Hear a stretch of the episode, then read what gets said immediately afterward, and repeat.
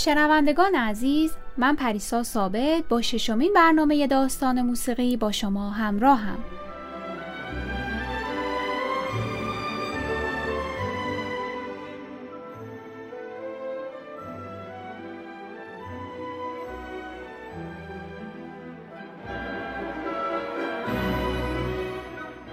در برنامه قبل با چند فرم و ژانر موسیقی دوره باروک آشنا شدیم و به نمونه هایی از آثار آهنگسازان اون دوره گوش دادیم.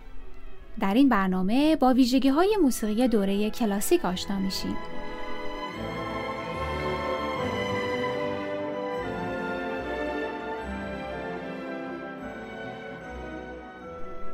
دوره کلاسیک تقریبا از سال 1730 میلادی شروع شد و تا سال 1820 ادامه پیدا کرد. برخلاف موسیقی باروک که پیچیده و پر از تزئین بود، موسیقی دوره کلاسیک روی سادگی و وضوح ملودی تاکید داشت. ملودی که بشه اون رو با آسونی به خاطر سپرد و زمزمه کرد. احتمالا شما هم بعضی از این ملودی های معروف دوره کلاسیک رو می‌شناسید. مثلا ملودی سمفونی نهم بتوون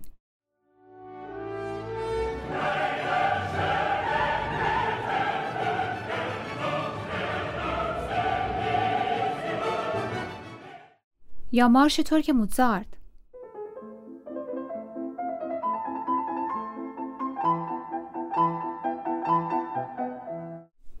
برای اینکه ملودی با آسونی شنیده بشه آهنگسازای دوره کلاسیک بیشتر از هوموفونی استفاده می‌کردن تا پلیفونی حتما به یاد دارین که در هوموفونی برخلاف پلیفونی ملودی اصلی با همراهی کننده شنیده میشه. البته در اوایل دوره باروک هم هوموفونی رواج داشت. اما با این تفاوت که ملودی اصلی پیچیده و پر از تزئین بود. با هم به اثری از دامنیکو اسکارلاتی گوش میدیم. ملودی ساده این قطعه رو به راحتی میشه تشخیص داد.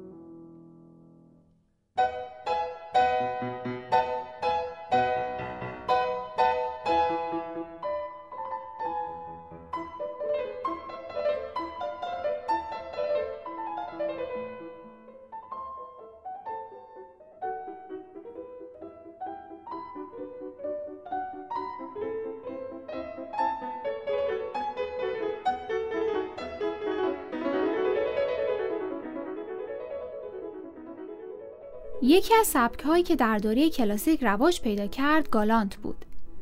در سبک گالانت هدف این بود که هر شنونده بتونه به راحتی از موسیقی که میشنوه لذت ببره. به همین دلیل قطعاتی که به سبک گالانت نوشته می شدن ملودی سبک و ساده ای داشتند. این سبک موسیقی مناسبی بود برای کنسرت های عمومی که در دوره کلاسیک به یکی از تفریحات پرطرفدار مردم تبدیل شده بود.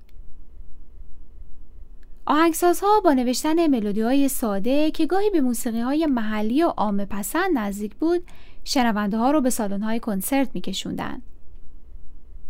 با هم به اثری از یوهان کریستیان باخ پسر یوهان سباستیان باخ آهنگساز معروف دوره با رو گوش میدیم که نمونی از سبک گالانته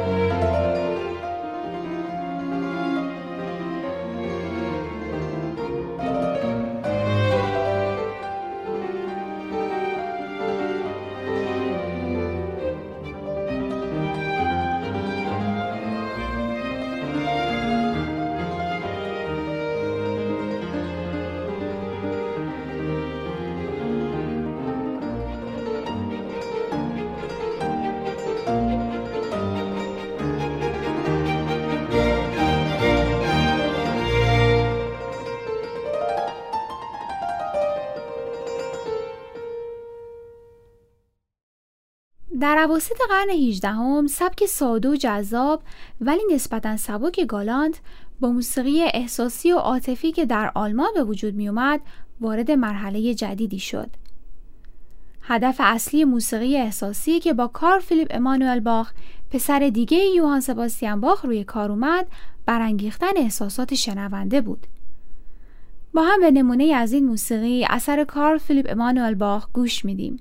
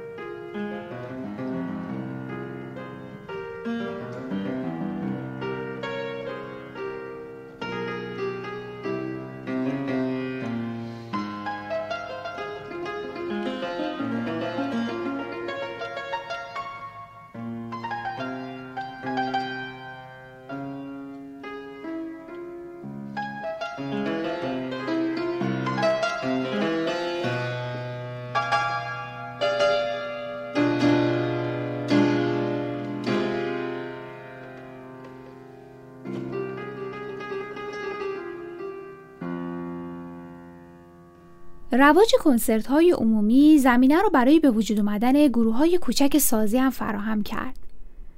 سرین کوارتت یکی از این گروه ها بود که بین آهنگسازها محبوبیت زیادی داشت.